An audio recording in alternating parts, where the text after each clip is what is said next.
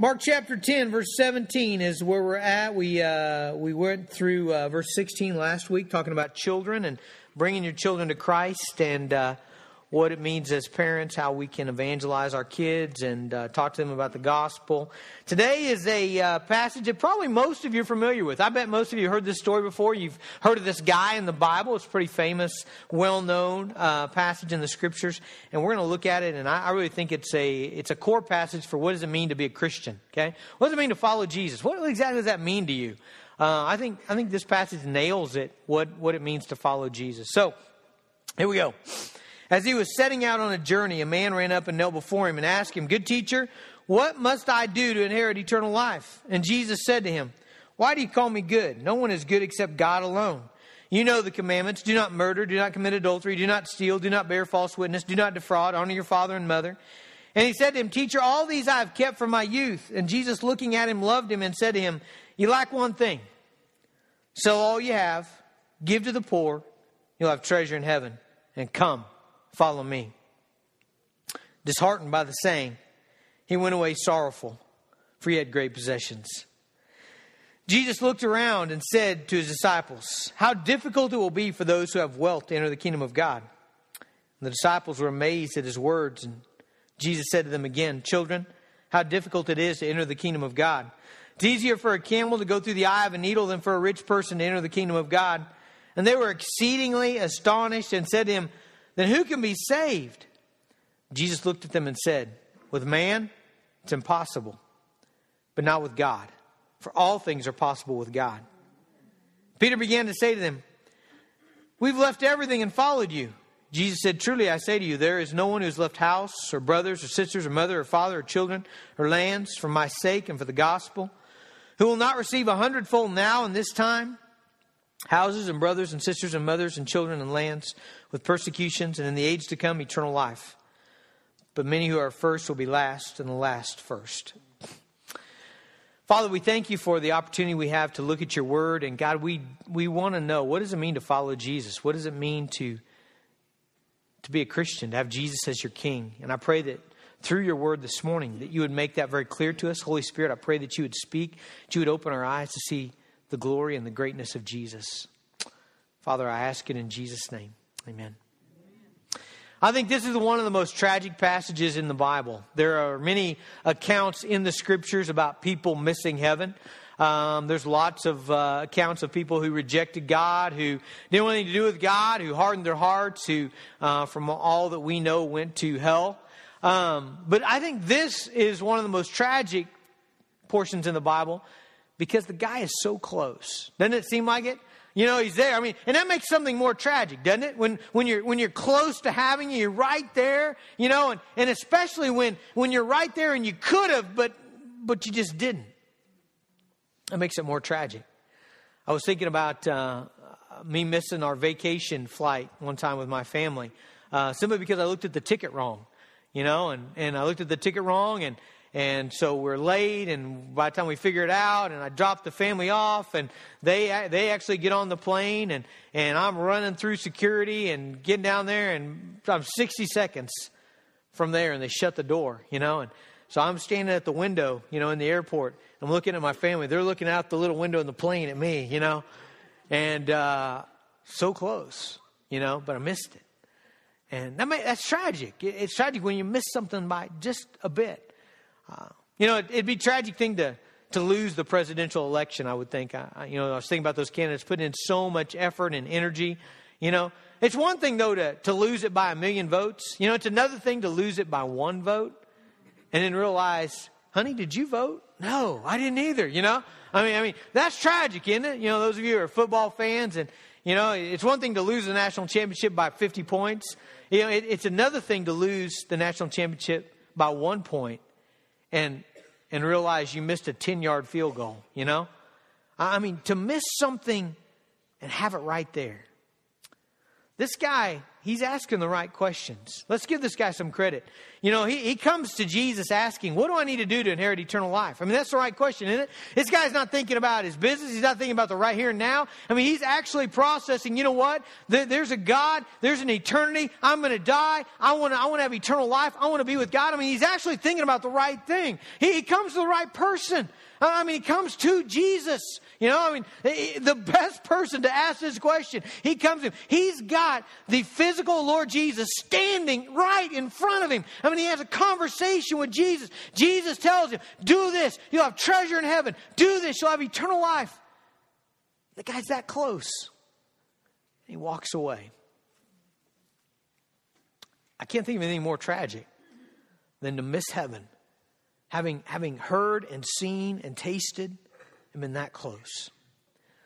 I want us to look at this passage today just simply from the, um, this is the third time I've preached it today. And man, the more I preach it, the more I'm like, man, this is all about the gospel. This is, this is simply about what does it mean to follow Jesus? And so that, that's what I want us to look at is what, what does it mean to follow Jesus? What does it mean to be a Christian? Okay. So let's, let's look at how Jesus answers the guy. Now, initially, when you begin to read this passage, you almost think that Jesus is blowing off the guy. You almost think that he's, he's like not answering his question when actually he is answering his question very well. Okay, the question is in verse 17, good teacher, what must I do to inherit eternal life? Okay, so you're, you're anticipating Jesus' answer being, you need to do this, right? I mean, that's what you're anticipating. You know, the question is, what do I need to do to inherit eternal life? You'd think the answer would be, this is what you need to do. Okay, that's not the answer. The answer Jesus gives is is another question. And, and, and the other question is, why'd you call me good? Now, now what? Is he, is he splitting hairs here? You know? Eh, I mean, he's dealing with the greeting, you know? I mean, the teacher, the, the, the guy comes up and says, you know, good teacher. That's how he addresses Jesus. And, and so Jesus' answer to, what do I need to do to inherit eternal life is another question, why did you call me good? But actually, that, that's, that's right at the heart of the answer of what does it mean to follow Jesus, okay? Because you know what Jesus is doing here? He's saying, okay, you want eternal life? What do you think of me?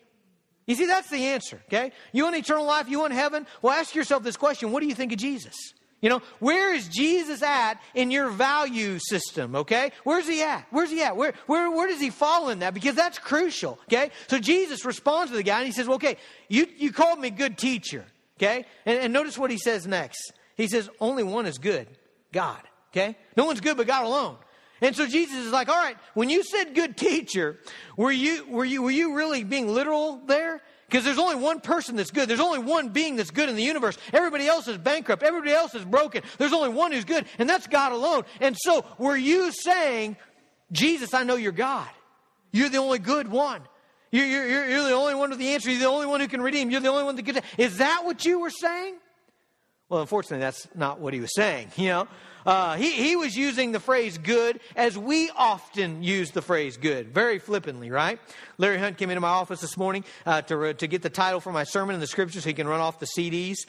And uh, after I gave it to him, I said, Man, you're a good man. Okay? I said it right even before I even thought about what I was saying. What I meant by that is I really appreciate you, man. I appreciate your ministry, Larry. Okay? But, but technically, theologically, that's wrong because Larry's not a good man. Okay? You know why he's not a good man? Because nobody is good. Okay? Romans chapter 3, verse 10, as it is written, none is righteous, no, not one. No one understands, no one seeks for God. All have turned aside. Together they become worthless. No one does good, not even one. Nobody is good but Jesus alone. Nobody's good but Jesus alone. Okay? But that, that's not what this guy thought. This guy is thinking, okay, he's Jesus is good and I'm good. You see what we begin to see about this guy is not only does he have a wrong view of Jesus, but he has a wrong view of himself. You see, your view of Jesus is going to affect your view of yourself, right? And most of the time, here's kind of how we look at things. He was kind of looking at it, Jesus, you're you're a good teacher, and I'm right below you. I'm a good guy, right? I mean, that's how he was looking at Jesus, all right? And, and that's a completely wrong way to look, okay? Jesus is good and I'm bankrupt, okay? Jesus is infinitely good and I'm infinitely broken. That, that's the way we need to look at Jesus. And so the next thing Jesus says to the guy Okay, why'd you call me good? That's his first one. What do you think of me? What, what are you saying about me? Okay, the next thing he says is, well, you know the commandments. Do not murder, do not commit adultery, do not steal, do not bear false witness, do not defraud, honor your father and mother. I really think in this, in this section, Jesus is trying to get him to see himself rightly, okay? Because he doesn't see himself rightly. And so Jesus gives the last six commandments, okay? Five through ten is what we get here. And, and why does he pick 5 through 10? Because I think he's going to deal with 1 through 4 in just a minute, okay? 1 through 4 is all about God, but he deals with 5 through 10. Number 5, honor your father and mother, okay? You know what the guy says? The guy thinks about his life. He says, yep, yep, yep, yep, check that one off, okay? You know what I want to say? Really? You know, can we talk to your folks about that? I mean, really, you're telling me that you never, from the time of your childhood, you never disrespected your dad. You never spoke to your mom in a disrespectful tone. You, you, you, you, never, you never disobeyed. You never didn't do what you were supposed to do. You, you, you always obeyed and honored your father and mother perfectly. Is that what you're saying? He says, check that one off. Well, number six, you know, thou shalt not murder, okay? Well, you know, maybe you could get by with that if you just take it literally, but remember what Jesus said about this? Uh, Matthew chapter 5, you've heard it was said that of those of old, you shall not murder. Whoever murders will be liable to the judgment. But I say to you, everyone who's angry with his brother will be my, liable to the judgment. God sees the heart. And where does murder come from? Murder comes from a murderous heart. Murder comes from you being angry, you stewing in your anger, not dealing with your anger, stoking your anger because you want to hurt somebody somebody. You're angry because of what someone did to you and you you want them to be hurt, okay? Hey, that's a murderous heart. Number seven, you shall not commit adultery. He says, check that one off. Well, maybe he hadn't actually slept with someone who wasn't his, his wife. But you remember what Jesus said about that in Matthew chapter 5? He, he said, You've heard it said, you should not commit adultery. I say to you, everyone who looks at a woman with lustful intent has already committed adultery in, her, in his heart. Jesus said, man, if, if in your heart you, you want to have a sexual relationship with someone, if in your heart you want to gratify yourself sexually by, by, by, by someone else, you, you're already an adulterer in your heart. Number eight, you shall not steal. You really tell me you've never taken anything that wasn't yours. You've never not given what you ought to have given. You've never, you've never not fulfilled your, your, your obligation to someone. Number nine, you've never lied. Are you telling me that you've never exaggerated? You've never told a half truth? You've never, you've never left out part of the, uh, of, of the answer to make yourself look better? Are you telling me you've never deceived in any way? And this guy looks at those commandments and says, Jesus, I've done it. I've done it. Now, don't be too hard on the guy because honestly, if you walked out of this church and into, into these neighborhoods and you just went door to door and took a poll and said, Hey, tell me, do you think you're going to go to heaven? Most people would say yes. And if you said, Why do you think you're going to go to heaven? You know what most people would say? I guarantee you, the top answer would be because I'm a good person.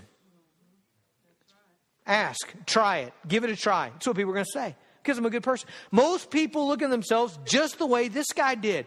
I'm really a good person. You know, I'm fundamentally a pretty good guy. I try to treat people. God is really pretty happy with me. I just need to know what's the one thing I got to do to push me over the top. I mean, most people look at themselves as being right close to heaven. They're almost there. They just need one thing. They need one good deed. They need one good work. They need, you know, do I need to go to church? Do I need to give some money? What do I need to do? What do I need to do to push me over the top? That's the way most people look at themselves. But that's completely wrong. You are spiritually bankrupt. I am spiritually bankrupt. And so Jesus looks at the guy, verse 21, notice this, and he loves him. Now that's really important to, to keep in mind, okay? Because why it is, is because what Jesus is about to say is set out of love, okay? When I read this next verse, it's going to bother you. If it doesn't bother you, you're not listening to me, okay? Uh, for real. If, if this verse does not bring about a little bit of angst in your gut, then you are not listening this morning. Because this ought to stir you up, okay? But I want you to remember, as I say it, as I read it again, Jesus is saying this because he loves this guy. This is, the, this is what this guy needs to hear, okay? Here we go. Verse 21 And Jesus looked at him, loved him, and said to him, You lack one thing. Go, sell all that you have, give to the poor, and you'll have treasure in heaven, and come and follow me. Now, why does Jesus tell him that? Let me tell you why Jesus tells him that. Because fundamentally, at the heart of the gospel, here it is, folks, at the heart of what it means to follow Jesus, you got to value and love Jesus above all. Okay? Does that make sense? Okay, Jesus can't be one among many things that you really like, okay? That, that, that doesn't cut it. Following Jesus is not saying, man, I tell you what, I'm all about money. I'm all about my business. I'm all about, you know, my, my, my, my car collection. I'm all about this. I'm all about that. And hey, Jesus, you are right there. You come in fourth, Jesus. You're fourth. Isn't that great? You're in the top five, Jesus. You ought to feel really good about yourself. You're above Subway cookies, you know? You're, you're right there. Okay, that's not following Jesus. That's not being a Christian. To say, Jesus, you know, I, I, give, I give you some, Jesus, you know? That's not being a Christian. Some to Jesus I surrender. I'll give you a little bit. Okay? That's the way some people ought to sing that song. because that's really what they mean in their heart. Jesus, I'll throw you a little bit. I'll give you a little bit. I'll follow you a little bit. I'll trust you just a tiny bit. If it's not too hard, if it costs me nothing, maybe Jesus, I'll give you a little. That is not a Christian. You say, but I prayed the prayer. Sweet, great. Show me in the Bible. Thou shalt pray the prayer and be saved. It's not there. Now, do we sometimes express salvation through a prayer? Yeah, I'd say most of the time. I'd say most of the time when God changes our hearts and we say, Jesus, I see myself, Lord, I'm bankrupt, I'm shot, I'm, I'm, I'm a sinner, and you're, you're glorious, you're everything I want. Jesus, I'll, please save me. Yeah, true. But it's not the prayer. It's not the baptism. It's not the water. It's not the coming forward. It's not being a member of a church. A Christian is somebody who sees that Jesus is everything that I need. Jesus is my God. He, he's Lord. I want him above all. He's more important to me than everything. That's what a Christian is. A Christian is someone who follows Jesus, okay? Remember, I said that Jesus left out the first four commandments. Why? Because I think this phrase right here picks them up. What are the first four commandments? Thou shalt have no other God, where? Before me. Before me. Nothing before me. Nothing greater than me. You shouldn't love anything more than you love me. Number two, don't make for yourself any idols. Number three, don't take the name of the Lord your God in vain. As you speak about God, honor him. Number four, remember the Sabbath day, keep it holy. Man, give God your time. Give him all your time. It all belongs to him. Your life belongs to him. Okay, so so those four, aren't they summed up in this one statement? Go. Give everything you got. Follow me. Yeah, they are. What, what's Jesus doing here? Jesus is saying, What do you think about me? That's what he's saying. That's where he started, right? Hey, you called me good. Why'd you call me good? What's at the heart of that? What do you think about me? But he, but he zeroes in right here and says, Look, I want to know where's your allegiance? I want to know what do you love? I want to know what's your priority? What is it?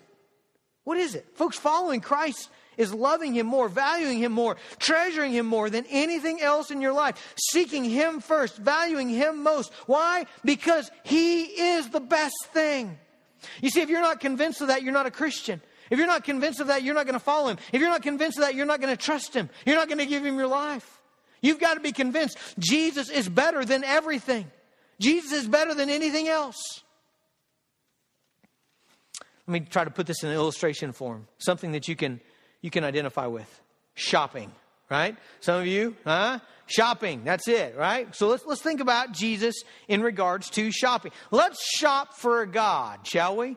Okay? Now I know I'm going to get hate email about this, you know, it says, you can't shop for Jesus, you know, and I, you know, I'm, it's just an illustration, okay? Uh, either Jesus is God or he's not, okay? That's what it comes down to. But uh, the Old Testament does this. The Old Testament takes passages and says, hey, let's talk about your idol. What exactly can that rock do for you, okay? So that's the spirit in which I'm doing this, okay? So let's, let's shop for God. Okay, and if we're going to go shopping, we went shopping yesterday. Uh, my family got back from, they were gone for, for a weekend convention, and we went shopping because Addie needed shoes and Avery needed shoes. And so we went shopping. And part of what you do when you go shopping is you say which is the most valuable shoe, right? I mean, that's what you're looking for. What's the most valuable one? What's the best one, right? Now for Avery, that's easy because they're all the best one, you know? I mean, just, you know, try one on, oh, it's great, I love it, Dad. You know, try another one on, oh, it's great, I love it, Dad. You know, and, and finally, you know, it's pretty easy. We got her done right out of the way. Addie is, oh, it's hard to shop with Addie. Man, she just, I tell you what, God just blessed me with such a, a beautiful teenager in that she, she doesn't want anything. She doesn't want me to spend money on her, you know?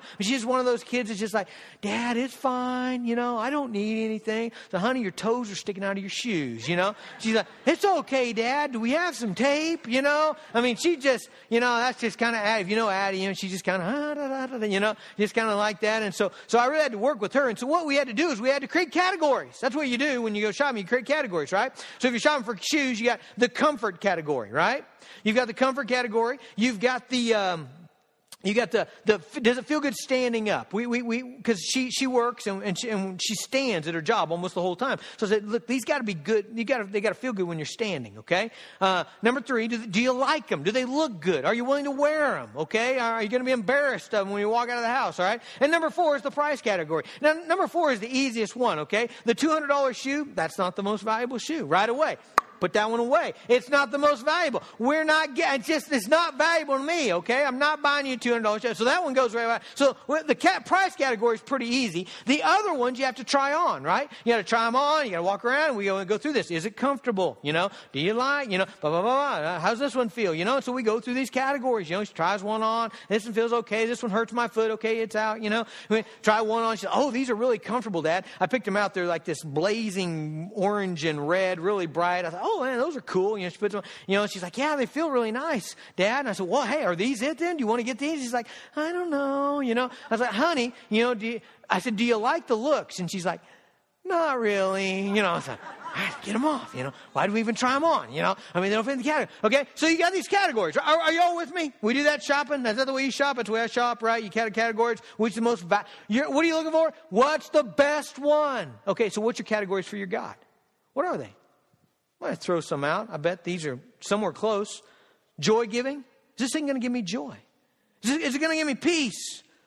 Is it, is it going to be a practical help in my life? Is it going to be wisdom producing? Is it going to be dependable? Is it going to, is it going to have longevity? Is it beautiful? Is it right? Okay, those would all be categories maybe as you shop for your God. How about money? Where's money fit out in there? That's, that's where this guy's at. Put it through there. You know what a lot of people are going to say? Yep, that's my God. You say nobody would say that. Had someone say it Monday. It was so refreshing. I tell you, I, I, I mean, I, my heart broke for the person, but but it was so refreshing to actually have someone give me an honest answer. You know, I talked to him. I was talking to him about you know, what's your faith in? What's your trust in? Who's your God? And the person said this to me. They said, you know, really.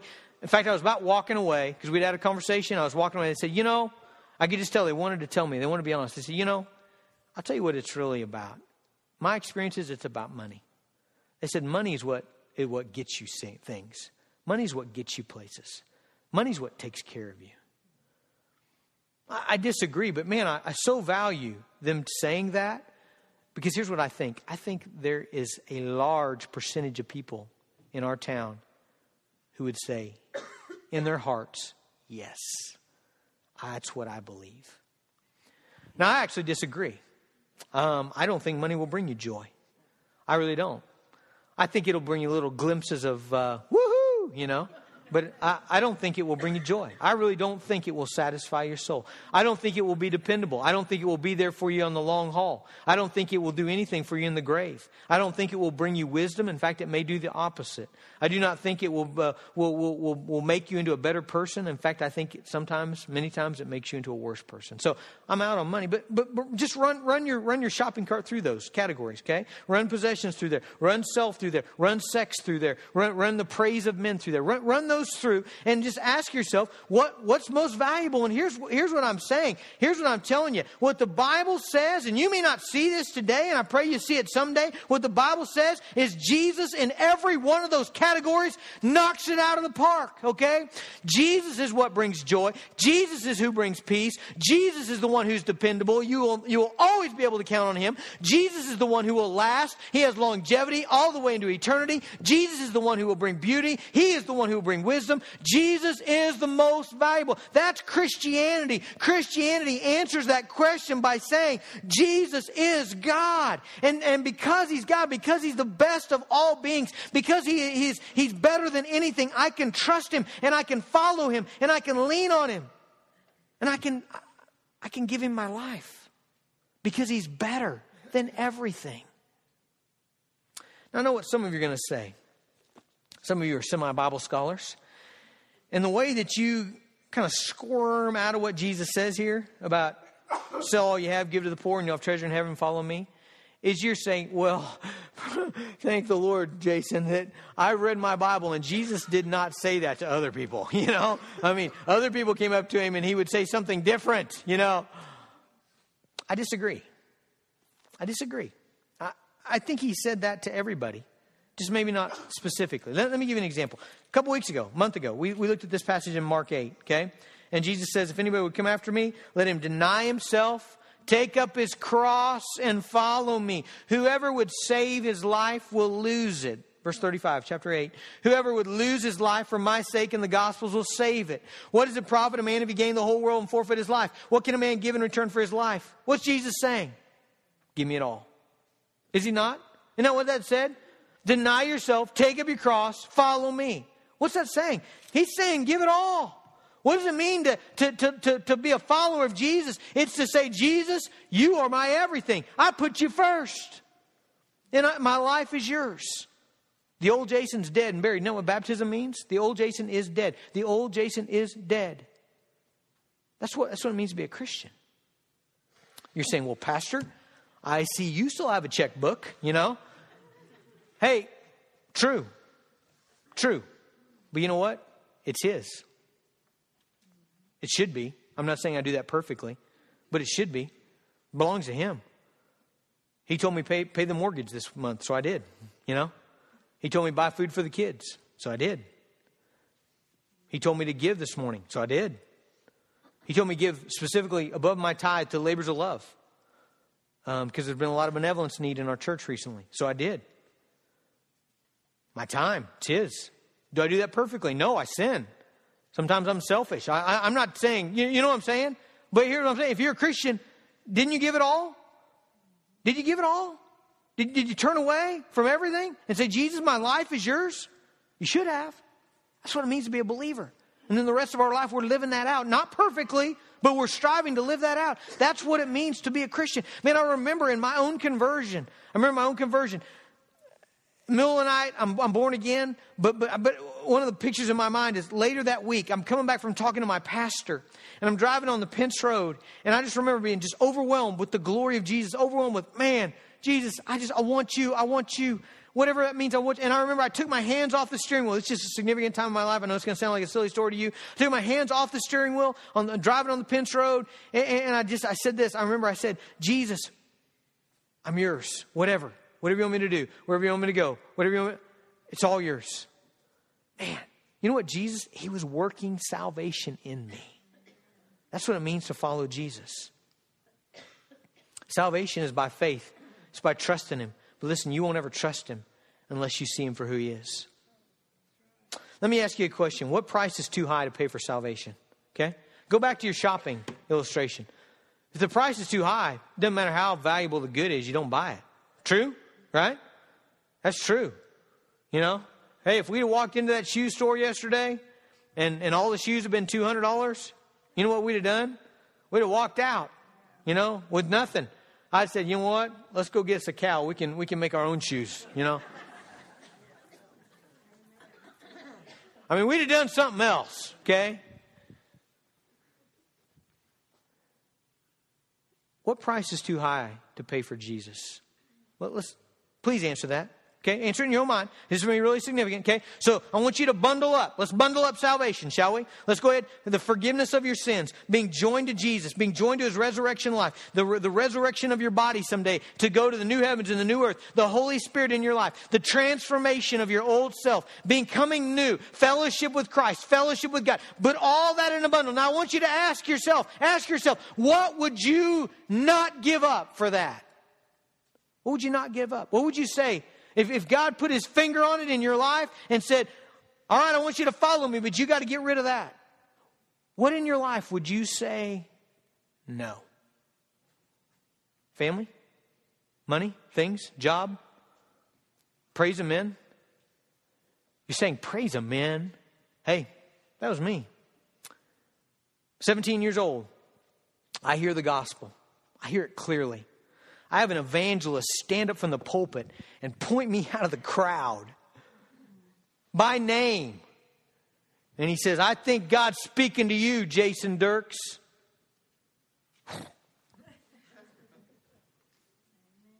You know what I did? No. I didn't say it with my mouth, but I knew what it meant. I, I knew becoming a Christian would mean I would go to my high school and I would be made fun of. I knew that. I knew that. You know why? Because I made fun of a girl just not too long ago. I knew, I knew it would mean that I didn't want the party guy anymore. I knew it would mean giving up my reputation. I knew it would mean that, that I wouldn't be the, you know, state champion wrestler guy on campus. I, I knew it'd mean being mocked. Nope. Jesus That's more valuable than you. And I said, No. Hey, what's in that blank for you? That's what it was for me. What's in it for you? What's in that blank? What's, what's, what's more important to you than following Jesus? Fortunately, I said yes about a year later. You know how awesome it was? It was awesome to be mocked. It really was. It, I mean, really, I'm actually beginning to be enjoying it. Because all of a sudden, Jesus was so much better. What's, what's in that spot for you? Let me tell you, whatever's in that spot for you, that's your idol. You say, man, I wouldn't give up my kids for Jesus. Okay. Your kids are your idol. You're worshiping them. You say, well, I tell you what, I wouldn't, I wouldn't. Okay, that's your God. I mean, I'm not arguing with you. I'm just telling you that's your God. Well, I wouldn't give up my position. I wouldn't give up my money. Okay, that's that's that's I mean, this is a good way to figure out what is your God. It's the thing that you won't give up if God put his hand on it. You know, I, I just kind of got this this week. I, I was reading something and somebody mentioned Abraham, and I thought, man, the rich young ruler is the anti Abraham. Have you ever thought about that? I'd never thought about that. This guy's the anti Abraham. Do you remember Abraham? Abraham, Abraham uh, is childless. What's the most important thing? Him and Sarah having a son. You know, and, and so God appears to them. I'm God Almighty, and I'm gonna I'm gonna bless you. I'm gonna give you a son. You're gonna have descendants as many as the stars of the heaven and the and the, and the sand of the sea. And I'm gonna bless you through your your family. All the all the world's gonna be blessed. Abraham waits for 25 years. He's 100 years old. Finally, Sarah at 90 has a baby. It's a boy, Isaac. Oh, all of his hopes rest in Isaac. All of his dreams are in Isaac. So what's God do? Genesis 22. After these things, God tested Abraham and said, Abraham?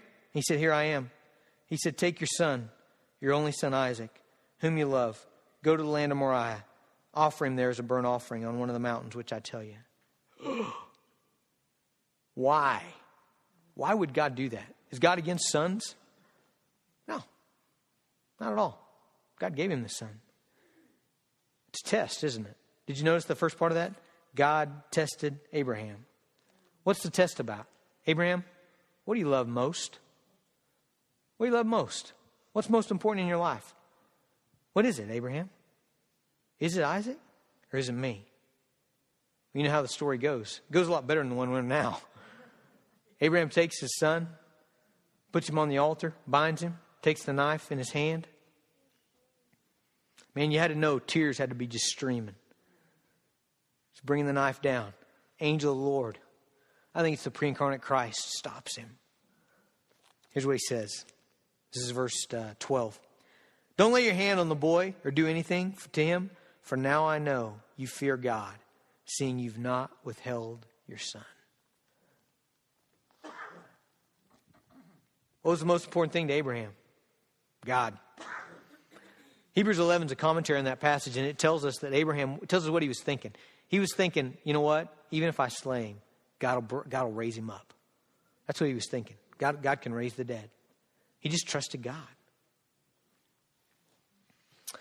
Well, this guy doesn't have a happy ending like Abraham. This guy, God puts his finger on the guy's money. He's like, sorry, Jesus. I, I just really love my house. And, and, I, and I love when I pull up in my chariot. And I love the way people look at me. And I, and I love when we're eating at the nicest restaurant in town. I, I, love, I love what people think of me. And, and I love the power that comes with my wealth. And Jesus, I, and he's brokenhearted about it. He is. It says he's sorrowful, but he walks away. He walks away. Jesus gives a little commentary on this. It's really interesting. Notice verse 23. Jesus looked around and said to his disciples, How difficult it will be for those who have wealth to enter the kingdom of God. The disciples are amazed. They're like, What? you know, what? What are you talking about, Jesus? By the way, that ought to stir you up. You know why? Because you're rich. You say, no, no, no, no, no, Pastor, I'm not rich. I'm not rich. Donald Trump's rich. I'm not rich. Okay, Jesus called this guy rich. This guy did not have a microwave. How many of you got microwaves? For real. This guy did not have a little device that he could punch numbers into and get a hold of anybody. You got one of those. This guy didn't have a minivan. Take out on the highway, get it up to 50. Drive wherever you want. You're rich by his standard.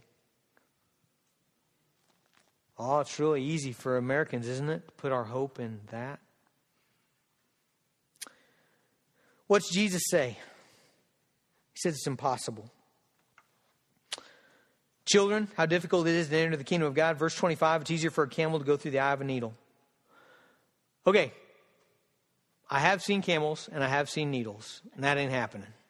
True? What does Jesus just say? He just said, nobody, nobody will put him above everything else in their life on their own. Did you notice what he said? With man, this is impossible. Okay, that tells us something about salvation, doesn't it? It tells us that you can't come to God on your own. God's got to do it. God's got to give you a new heart. You know why? Because on your own, you'll value everything else above God because your heart's broken, it's defective. And you'll love everything else more than you'll love God. With man, it's impossible. Easier to stuff a camel through a needle, needle's eye than it is to come to Christ. You, you know, think about that, folks. This guy walks away. He's got Jesus right in front of him. He walks away. You know what's amazing? That anybody gets saved. You know? Sometimes you bring your friends here and you're like, oh, they're coming to church. You know, and you're, you're praying for me. You're like, please don't blow it like you did last week. Please just say something clearly, you know. And, and, and I do, you know, I say something clearly. You know, it's not the best, but it's okay. And, you're like, man, he presented the gospel. And, and your friend walks out and your friend's like, hey, see you, son. See you Monday, dude. You're like, oh, how could they not? No, you know what? That makes perfect sense to me. You know why? Their heart's defective. They'll love everything before God. They'll love sex before God. They'll love their pleasure before God. They'll love cookies before God. They'll love food before God. They'll, they'll love anything before God. You know what's amazing? What's amazing is when someone turns away from everything and says, Jesus, I'm yours. Whoa, when that happens, you know what happened? Something supernatural, okay? God changed their heart. God stuffed a camel through a needle, uh, the eye of a needle is what he just did. You know why? Because God can make new hearts. Now, whenever God does that, you know what we're going to say? We'll say, okay, God, now what's for us? That's what Peter says. Verse 28, Peter began to say to him, See, we've left everything and followed you. Peter's like, Hey, that guy's walking away, but we, we did what Jesus said. We left house and mother and father and wife, and we, we were, we're following you, Jesus. We've given you it all. Here's what Jesus says. I love this. This is one of my favorite verses in Mark, by the way. Truly I say to you, there's no one who's left house or brothers or sisters or mother or father or children or lands for my name's sake and for the gospel who will not receive a hundredfold now in this time houses and brothers and sisters and mothers and children and lands with persecutions in the age to come eternal life. You know what Jesus says there? Jesus says, Is there a cost to following him? Yes. And he never hides that, ever, ever. He never pulls a switcheroo. You read through your Bible, uh, Matthew chapter 10, verse 37. Whoever loves father or mother more than me is not worthy of me. Whoever loves son or daughter more than me is not worthy of me. Whoever does not take up his cross and follow me is not worthy of me. I mean, over and over again in the Bible, I mean, he's very clear. It's going to cost. To follow me, you can't follow everything else. To, fo- to love me, you can't love everything else. To worship me, you can't worship everything else. It's going to cost. But then he comes back and says, But oh, to have me. See, here's where it's crucial. What do you think about Jesus? Jesus says, To have me, to have me will be to have a hundred times more than whatever you gave up. Nobody ever comes out the loser when they follow Jesus. Isn't that awesome? No, Jesus never owes anybody, okay? You know what I mean by that? Like if I take you out to McDonald's and then you take me out to JB's, I still owe you, right? You know, I, I got the better deal on that. Okay? Listen, don't ever get to thinking in your head, oh man, well, I gave up an hour today at church. You know, man, God owes me. He better bless. I sat through that whole boring thing, you know. And I gave a little money. And I, I, man, I served in children's church. I'm a martyr. They ought to put a plaque up for me, right? Hey, I don't care what you've given up. If you've got Christ, He's a hundred times more to you than anything you've left behind. He will be that to you. He will be that to you now. He will be that to you in this life. And in the age to come, eternal life. Does that mean your life's going to be easy? No. Notice he adds with persecutions. I think that's that little phrase is to remind us it's going to be tough. It's going to be hard. But oh, Jesus will be more to you. He will be more to you. Friends, this passage is the gospel. What does it mean to follow Jesus? Are you following Jesus? So this, man, this is one of the clearest pictures I know. What does it mean? Turn away from it all. Pick him. Love him.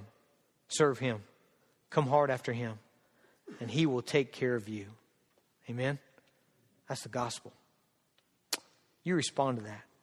You know, some of you, as we've been talking, man, that one question what would you not give up for Jesus? I'll tell you, if there's something in that blank, friends, that's your idol. And you are an idolater. And you need to turn away from that today. Let go of it. Let go of it. Turn to Christ. Let's pray. Father, I just pray that you would move in our hearts, Jesus. Do the impossible in us. Move in our hearts, God, and show us who you are. Show us your greatness. Show us your glory. Show us your majesty. Jesus, show us God, change our hearts so that we love you and value you and cherish you and treasure you above everything else. God, forgive us for our idols. Forgive us when we put something above you. God, nothing's above you.